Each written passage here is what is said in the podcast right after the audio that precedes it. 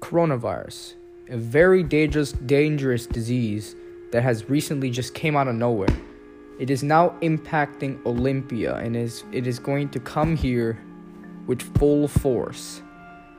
So, I there was a website that I created that was called the for the Olympia that's called the Coronavirus Olympia website where you can check the coronavirus in full time in what's happening across the Olympia city.